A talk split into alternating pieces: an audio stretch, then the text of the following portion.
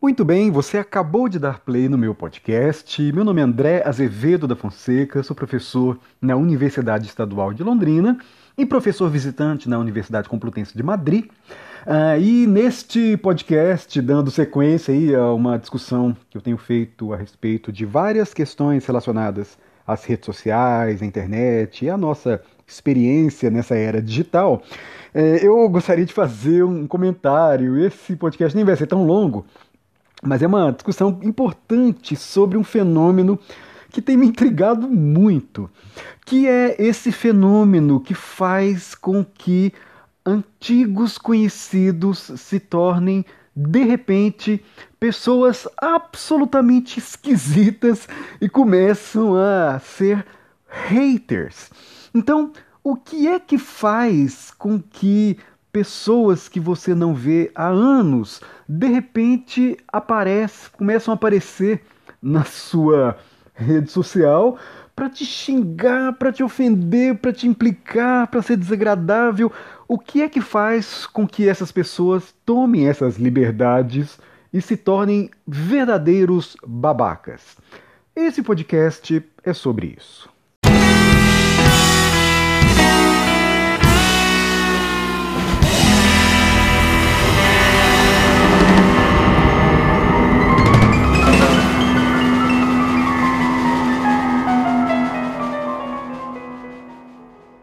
Mas antes, os recados iniciais. É, como alguns de vocês já sabem, é, eu decidi criar um projeto de financiamento coletivo para poder profissionalizar essas minhas produções e conseguir produzir com um mínimo de periodicidade. Porque, como eu escrevi lá no texto que vocês podem acessar no site catarse.me barra Azevedo da Fonseca. É, eu sou professor, tenho todas as minhas atribuições de aulas, reuniões, orientações, projetos de pesquisa. Então, assim, há muito o que fazer e eu não tenho tempo de é, atuar de forma tão intensa assim nas redes sociais por conta de todas essas minhas atribuições. Então eu preciso profissionalizar essas minhas produções e ter uma equipe básica para poder editar, trabalhar na divulgação e produzir e fazer essas coisas que eu faço hoje sozinho. Então, quem quiser apoiar, quem puder participar desse projeto de financiamento coletivo e, auxiliar com um valor pequeno, um cafezinho por mês, é perfeitamente possível. Acesse o site que você vai contribuir para que essa produção continue sendo realizada pelo menos semanalmente. Eu adoraria continuar produzindo, mas eu realmente não tenho condições de fazer sozinho. Eu preciso de uma equipe. E eu acho que profissionalizar é a forma mais adequada, mais correta, mais ética de fazer com que essa produção continue sendo feita de forma regular. É, para que, que, inclusive, eu possa tempo de pesquisar mais e fazer roteiros mais interessantes. Então, acessem catarse.me barra Azevedo da Fonseca, que você pode apoiar esse projeto para que é, um professor universitário continue participando dos debates nas redes sociais e na internet de forma regular. Muito bem? Recado dado. Já agradecendo aqui ao primeiro apoiador e a primeira apoiadora do podcast, do canal e desses projetos de divulgação científica, que é o José Guilherme Fernandes Moura. José Guilherme, muito obrigado, você foi o primeiro apoiador e a Daniela Nascimento, que foi a primeira apoiadora. Muito obrigado, Daniela. Obrigado aos dois pela confiança e vamos avançar, porque há muito a se fazer, há muito a se pensar.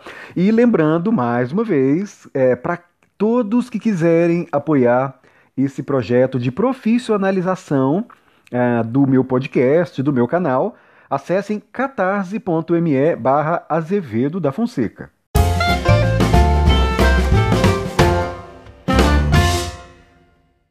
Então, todo mundo que tem rede social, que faz os seus comentários nos seus perfis pessoais, sobretudo as pessoas que fazem comentários sobre política, têm percebido um fenômeno que é realmente muito esquisito.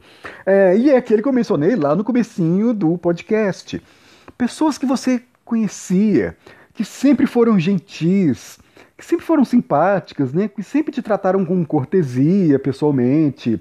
Pessoas que às vezes você sabe que tem diferenças políticas, mas que nunca te importunou, que nunca se deu a liberdade de ser uma pessoa escrota, de ser uma pessoa desagradável, né? De te implicar, de fazer é, querer te constranger, te provocar de forma estúpida. Pessoas que sempre foram gentis, de por algum motivo na sua presença nas redes sociais, elas se dão a liberdade de serem absolutamente terríveis, escrotas, assim, babacas, pessoas que começam a se transformar quase como em um é, Mr. Hyde, né? Como naquela fábula, naquela história do Dr. Jekyll e Mr. Hyde, que é uma história muito interessante porque fala sobre uma dimensão psicológica que é presente em todo mundo. Todos nós temos as nossas sombras, os nossos defeitos, né, os nossos demônios interiores, que fazem parte da nossa personalidade, e temos também essa máscara de sociabilidade, que é uma casca, ela é parte apenas da nossa personalidade, mas é precisamente a dimensão da nossa personalidade que permite um convívio civilizado com os outros. Então não é que Uh, ninguém é perfeito. No entanto, para viver socialmente, né, nós temos aí alguns artifícios que fazem com que os princípios básicos de civilidade sejam respeitados para a gente não se matar um ao outro por conta dos nossos instintos. Só que parece que é, nas redes sociais o pessoal se libera muito, ou melhor, libera muito essa parte sombria, libera muito, com muita facilidade, às vezes de forma inconsciente, essa sua dimensão Mr. Hyde. E aí a gente vê que parece que antes de que antes das pessoas pensarem naquela reflexão clássica né, da filosofia grega, conheça-te a ti mesmo, é, as pessoas, em vez de se conhecer melhor, decidiram julgar a si mesmas antes de se conhecerem nas redes sociais.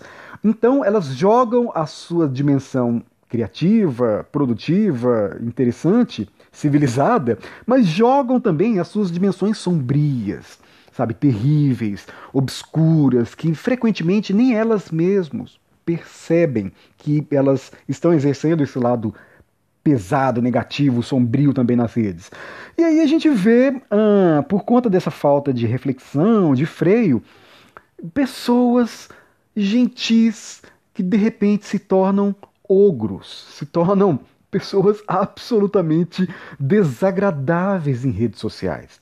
E certamente a gente vê que um dos principais uh, motivos, né, o contexto que faz com que essas pessoas se tornem tão desagradáveis e uh, tristes, sabe, é, obsessivas às vezes com os nossos posts, é essa polarização.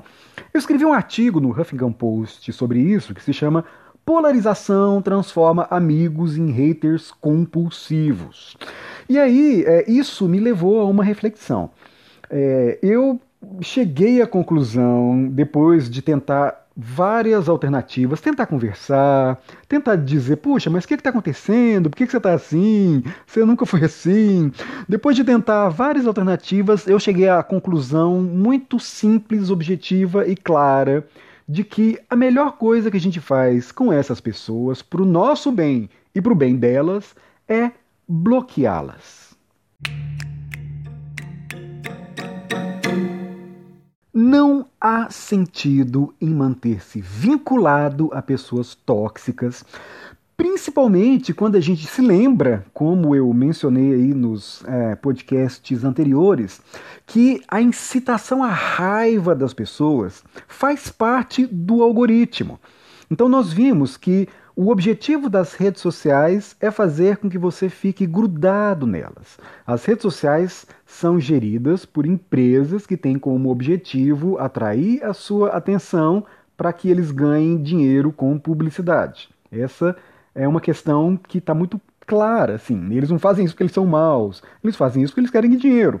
E a forma de obter dinheiro é atraindo a sua atenção, e se a raiva atrai a sua atenção, eles não têm nenhum problema em lidar com essas suas emoções, em manipular suas emoções. Então as pessoas acabam ficando desproporcionalmente indignadas com coisas simples que você diz, que você se expressa nas redes sociais também por conta desse estímulo. É, ou seja, redes sociais, como diz o Jaron Lanier, eu fiz, falei sobre isso aí no podcast anterior, são plataformas para criar babacas. Essa é uma definição que me parece muito precisa, porque as pessoas realmente parece que estão ficando piores nas redes sociais. Então esse fenômeno, é, ele já tem sido folclórico no Facebook, ele já está virando uma tradição que é precisamente, como eu mencionei na introdução, né, a aparição inesperada de antigos amigos, ah, sabe, aqueles amigos de infância que você não vê há 20 anos, vezes você tinha uma memória boa daquelas pessoas, mas aí de repente é, elas aparecem te xingando, te ofendendo, loucas, assim, obcecadas com seus posts. Ou então aqueles colegas, assim, que você conviveu aí durante o período, mas que você não vê há anos. E aí, de repente, do nada, você nem lembrava que essas pessoas existiam, elas ficam, como eu disse, obcecadas com seus posts. Aí se tornam insistentes, implicantes, aí viram pessoas aborrecidas, antipáticas, malcriadas e progressivamente agressivas. É muito interessante como que a progressão entre a mera implicância a uma agressividade insistente é um fenômeno comum em rede social. É, isso é, é, muito impressionante, sabe? Eu acho que todo mundo já se deparou com esse tipo de experiência absolutamente desagradável. Sobretudo aquelas que se sentem à vontade para, no seu próprio perfil, falar sobre os assuntos que lhe competem. Imagina, todos nós temos perfis, cada um fala o que quer no seu perfil, e as regras básicas de civilidade, imagina, servem para que as pessoas que não gostam daquilo que você escreveu ou discordam, se querem se expressar, ok, elas podem perfeitamente bem fazer com educação, com polidez. Se ela prefere não se expressar, ok, ela pode simplesmente te ignorar. Mas fazer com que essas pessoas se tornem obsessivas nos seus posts, esse fenômeno é algo que de fato me interessa. E as pessoas também confundem muito. Sabe, debates democráticos sobre as diferenças são sempre estimulantes. Sabe? Isso estimula a inteligência. É assim que a gente aprende. A gente precisa entrar em contato com as diferenças para sermos pessoas melhores.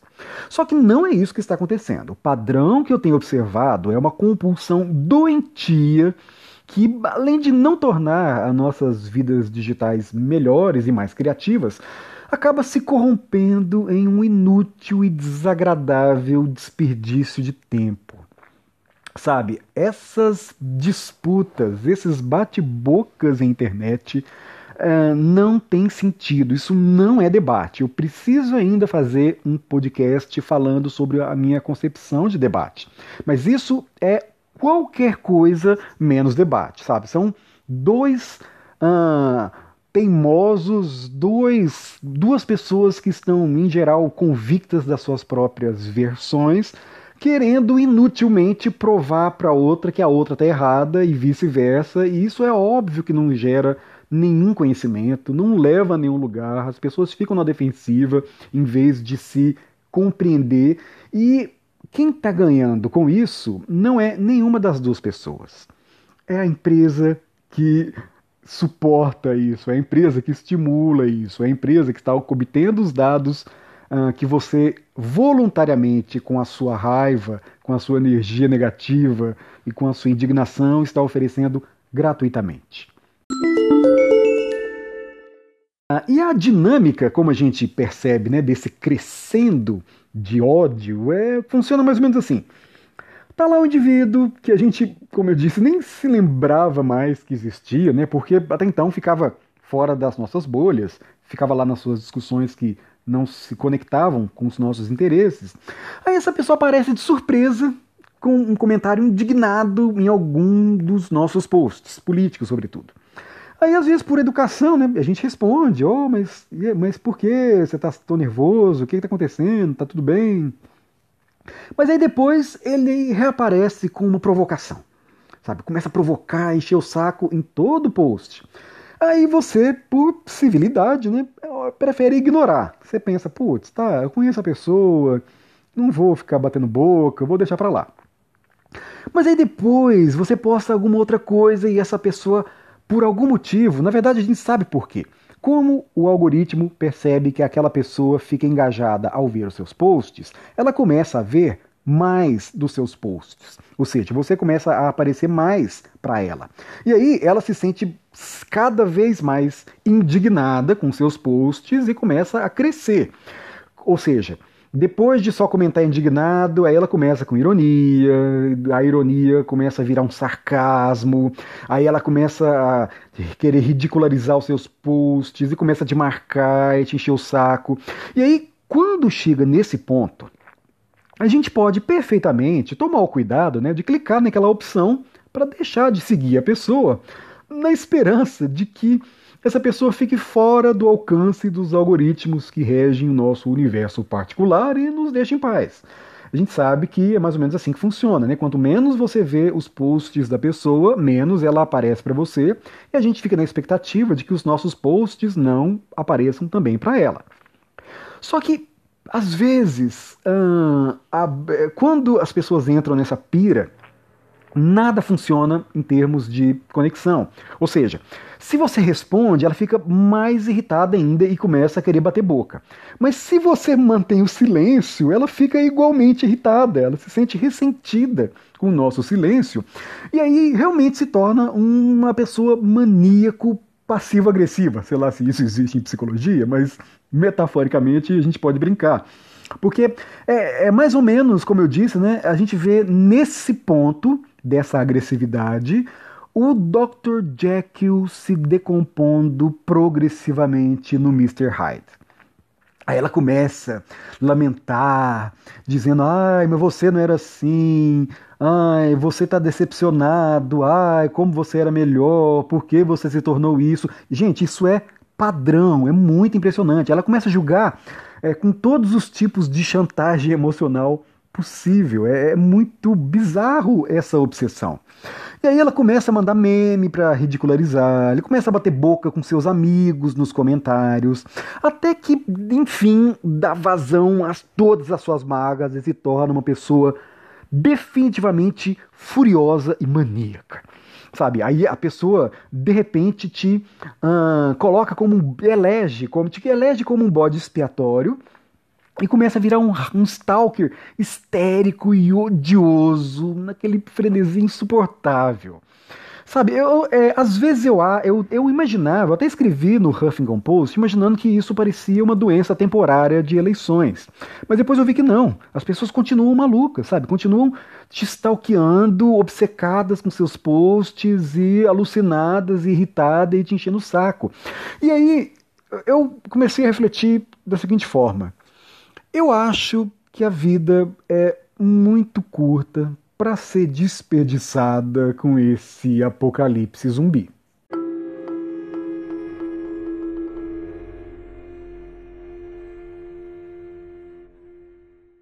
E é por isso que a gente tem que se lembrar que bloquear gente esquisita no Facebook não faz mal a ninguém e, ao contrário, em geral, faz bem a ambos. Sabe, é, a gente às vezes fica com essa, com esse constrangimento, né, imaginando que, puxa, eu vou bloquear alguém no Facebook. É, isso não é uma falta de educação, não é algo que vai fazer mal a outra pessoa.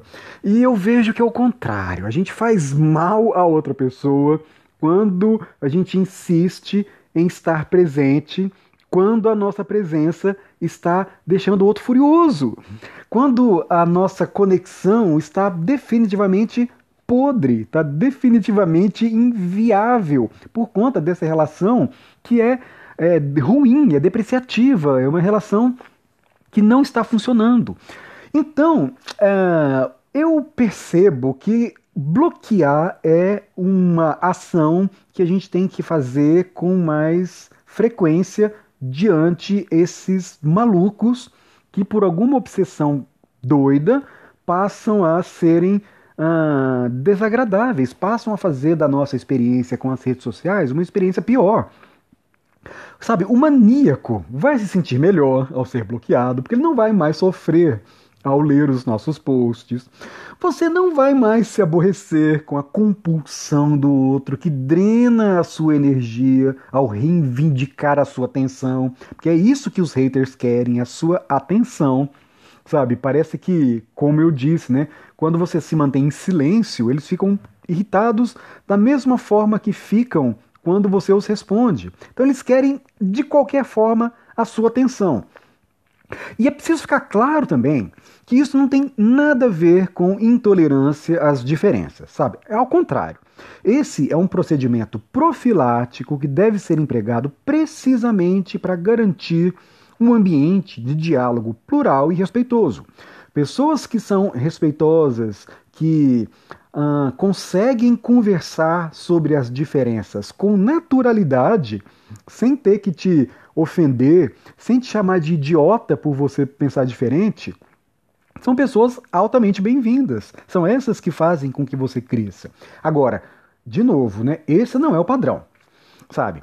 É, eu tenho percebido também que, felizmente, essa pira não costuma infectar os verdadeiros amigos, sabe? Ou também não infectam aquelas pessoas que realmente se respeitam na vida real.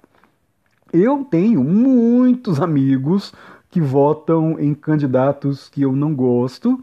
No entanto, é, nós temos sempre o cuidado de deixar esses assuntos de lado em nome de uma amizade que vale a pena. Há valores que valem a pena, então, perfeito, ninguém é perfeito, é, no entanto, é tranquilo, é perfeitamente possível é, manter uma relação de interesses ou de amizade que é extremamente produtiva e interessante, abrindo mão de é, encher o saco da pessoa por conta das diferenças, que é, não são tão significativas assim tendo em vista a dimensão da amizade ou da relação profissional. É, e eu vejo também que é, quando há diferenças com respeito, é, isso não, essa doença não contamina aqueles que, por reconhecer as virtudes do outro, né, optam, lembra, isso é uma opção, por deixá-lo à vontade quando expressam opiniões politicamente antagônicas em seus perfis nas redes sociais. Então, eu tenho parentes também que postam lá coisas que eu discordo, mas eu jamais me imaginei enchendo o saco, brigando, xingando, ofendendo, é, interrompendo a liberdade que eles têm de postar o que eles quiserem nos seus próprios perfis pessoais por conta disso. Eu fico, eu já fiz, evidentemente, deixar de seguir, beleza. Então dou lá o parabéns no aniversário. Se tem algum evento familiar, ok, comento, mas é, não vejo nenhum sentido em ficar puxando esse tipo de briga, porque ela é absolutamente inútil. Não vou convencê-los das minhas visões políticas e nem vice-versa. E por isso me parece uma inutilidade sem tamanho desperdiçar essa energia para que as redes sociais lucrem com a minha raiva. Então, em vez da opção pela grosseria com os outros, que você tem alguma consideração, existe uma outra opção: o respeito. Sabe? É muito tranquilo. Há quem diga né, que a discussão política não pode servir de pretexto para destruir amizades. E eu concordo. Só que o que, que, o que está em questão é, é o próprio conceito de amizade artificial que as redes promovem, de novo, para garantir mais lucros. É, essa história de ter 5 mil amigos, a gente sabe que é um truque das redes sociais para forçar uma conexão com pessoas que a gente, ah, na verdade, quer distante. é, eu sou de uma geração que não tinha rede social eu tinha saudade de algumas pessoas, mas outras eu ficava absolutamente aliviado de não estar perto de mim, de não estar nos meus círculos. Não porque eu não gostava delas, porque eu preferia elas longe. E aí eu preferia ver de vez em quando. É, essa é uma relação possível também. Sabe, essas conexões fracas são interessantes também. E às vezes é bom que seja assim. Tem pessoas que de fato é, é melhor ver de vez em quando. E é ótimo ver de vez em quando. Sabe? É genial ver de vez em quando. Mas segui-las no dia a dia, a gente percebe que ah, não é nossa. Ah, Existem alguns contatos por conveniência. Então, por exemplo, eu, eu me lembro de é, os pais de amigos é, da minha filha, por exemplo. Eu tenho lá os contatos por conta da amizade dos meus filhos e do, dos filhos dessas pessoas. Mas a gente então tem aí um, um objetivo, um interesse de termos algum contato. Então nos tratamos civilizadamente, conseguimos aí é, uma vez por ano no aniversário sentar e conversar generalidades, mas eu não quero conviver com o dia a dia do pensamento dessas pessoas. Não é necessário, não é obrigatório. E as redes sociais parecem que querem obrigar a gente a fazer isso, insisto, por lucro. Então, é, esse, essa amizade artificial que as redes sociais nos induzem nos levam a esse tipo de relação tóxica com pessoas que, insisto, é melhor ver de vez em quando. Não há nenhuma. É, intenção, a ideia não é dizer que essas pessoas são péssimas, é o contrário, é, é, para dizer que a nossa relação com essas pessoas funciona melhor quando a gente vê pouco, é simplesmente isso, é assim. Então, insisto, não há sentido em manter-se vinculado a pessoas tóxicas, sabendo que a incitação da nossa raiva e da raiva da outra pessoa é um dos objetivos do algoritmo programado para motivar e ampliar sua frequência nessas plataformas de coletas de dados e de propaganda. E outro, né? Eu estou sempre falando que é o outro, que é o outro, que é o outro. Vale a pena fazer a reflexão se você é o hater do seu contato. Se você é a pessoa que está sendo babaca à toa com alguém que você não vê há vários anos e que, por algum motivo, você começa a implicar com ela e vê post dela e se torna uma pessoa desagradável. Então, é, eu tenho percebido, eu tenho feito isso assim, a queima-roupa. Sabe, eu, antigamente eu esperava a pessoa fica muito insuportável. Agora realmente eu, eu conheço o padrão. A gente, eu sei como é que funciona, sabe? É, é um padrão muito claro. Quando a pessoa começa a se transformar num ogro, começa o processo de transformação em Mr. Hyde, imediatamente eu já desconecto desse amigo estranho, entre aspas, né? Porque se torna uma pessoa que eu não conheço mais é, até para manter a memória feliz né, daquele antigo amigo que um dia foi gentil é, e que hoje se tornou uma pessoa escrota. É, acontece muito com amigos de infância, né? Você tem uma bela memória daqueles momentos dos seus amigos na escola, que foi super legal, um período mítico, né? um período mágico. Só que essas pessoas crescem com, em contextos diferentes dos seus, e não necessariamente vocês continuarão com os mesmos valores, com os mesmos vínculos que fizeram com que a amizade fosse tão forte no passado. Então, por isso, é, às vezes é melhor hum, ignorá-las e manter um contato distante para que aquela memória da amizade permaneça. E você não fique magoado, sabe? Que não destrua aquelas memórias felizes que fez com que vocês ficassem tão próximos durante um período importante da vida. Então, insisto, bloque é a serventia da casa. Bloquear doido, hater chato, gente inoportuna, ainda que no passado tenha sido uma pessoa interessante, um amigo, alguém que foi próximo, mas que por algum motivo a relação da rede fez com que essa pessoa se tornasse uma pessoa escrota. É, o bloco é a solução. Eu tenho feito isso e essa sim, eu, eu não gosto de ficar recomendando muitas coisas, mas se você está fazendo as pessoas sofrerem ou sofrendo é, indignado, angustiado, de saco cheio por conta dessas relações, Bloquear é muito legal.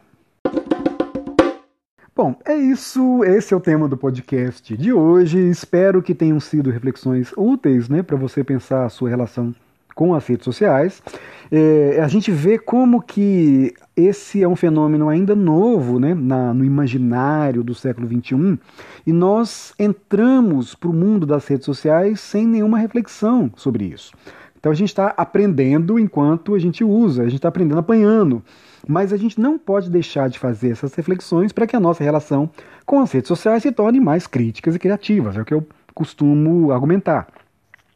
Por falar em relação crítica e criativa, uh, eu lembro a vocês que o curso Pedagogia da Autonomia na Udemy, que eu acabei de criar, está com esse desconto para os ouvintes do podcast. É só você digitar mais Paulo Freire, tudo maiúsculo, tudo junto, para ganhar 50% de desconto nesse curso que ensina os princípios de uma pedagogia do diálogo. Eu acho que é isso aí que a gente está precisando. Esse não é um curso feito só para professores. É, qualquer pessoa interessada em estabelecer métodos para um diálogo democrático, respeitoso, criativo, curioso em relação ao outro, podem curtir muito as reflexões freirianas. Então basta acessar o endereço udemy.com barra pedagogia da autonomia, tudo junto, e lá é, digita o código mais Paulo Freire para obter esse, pagar metade do preço do curso. Então assim, eu faço questão de abrir mão de parte importante da receita do curso para poder popularizar esses saberes que são de fato muito importantes para o século XXI. A gente precisa desse raciocínio crítico para poder enfrentar os desafios das redes sociais uh, de forma mais interessante, de forma mais consciente. Esse é um dos grandes objetivos desse podcast também. Eu acho que a gente precisa dessa reflexão. É, e, mais uma vez, né, se você gosta desse conteúdo, se você acha que vale a pena é, me ajudar a profissionalizar essa produção, você pode também me pagar um café. É, dá uma olhada lá no catarse.me barra Azevedo da Fonseca. É, lá tem todas as informações para que você possa, caso queira, contribuir com a profissionalização dessa produção, para que a gente consiga fazer é, esses podcasts e os vídeos do YouTube também de forma periódica. Então, dá uma olhada lá, catarse.me barra Azevedo da Fonseca, os links estão também na descrição aqui do podcast, e você pode se tornar um apoiador desse projeto. Será absolutamente muito bem-vindo ou bem-vinda. Essas discussões são muito importantes e, como vocês sabem, eu, como professor universitário, defendo insistentemente que nós, acadêmicos, não podemos deixar de interferir, sabe, de participar da internet. Seja para é, propor ah, o abandono das redes sociais, seja para interferir nas discussões que são travadas nas redes sociais e contribuir para qualificar o debate. Há muitos charlatões que estão envenenando esse ambiente e a gente precisa pensar alternativas para que a inteligência não seja corrompida. Então, não sei qual é a resposta, mas é, uma ação eu sei que é importante: o questionamento.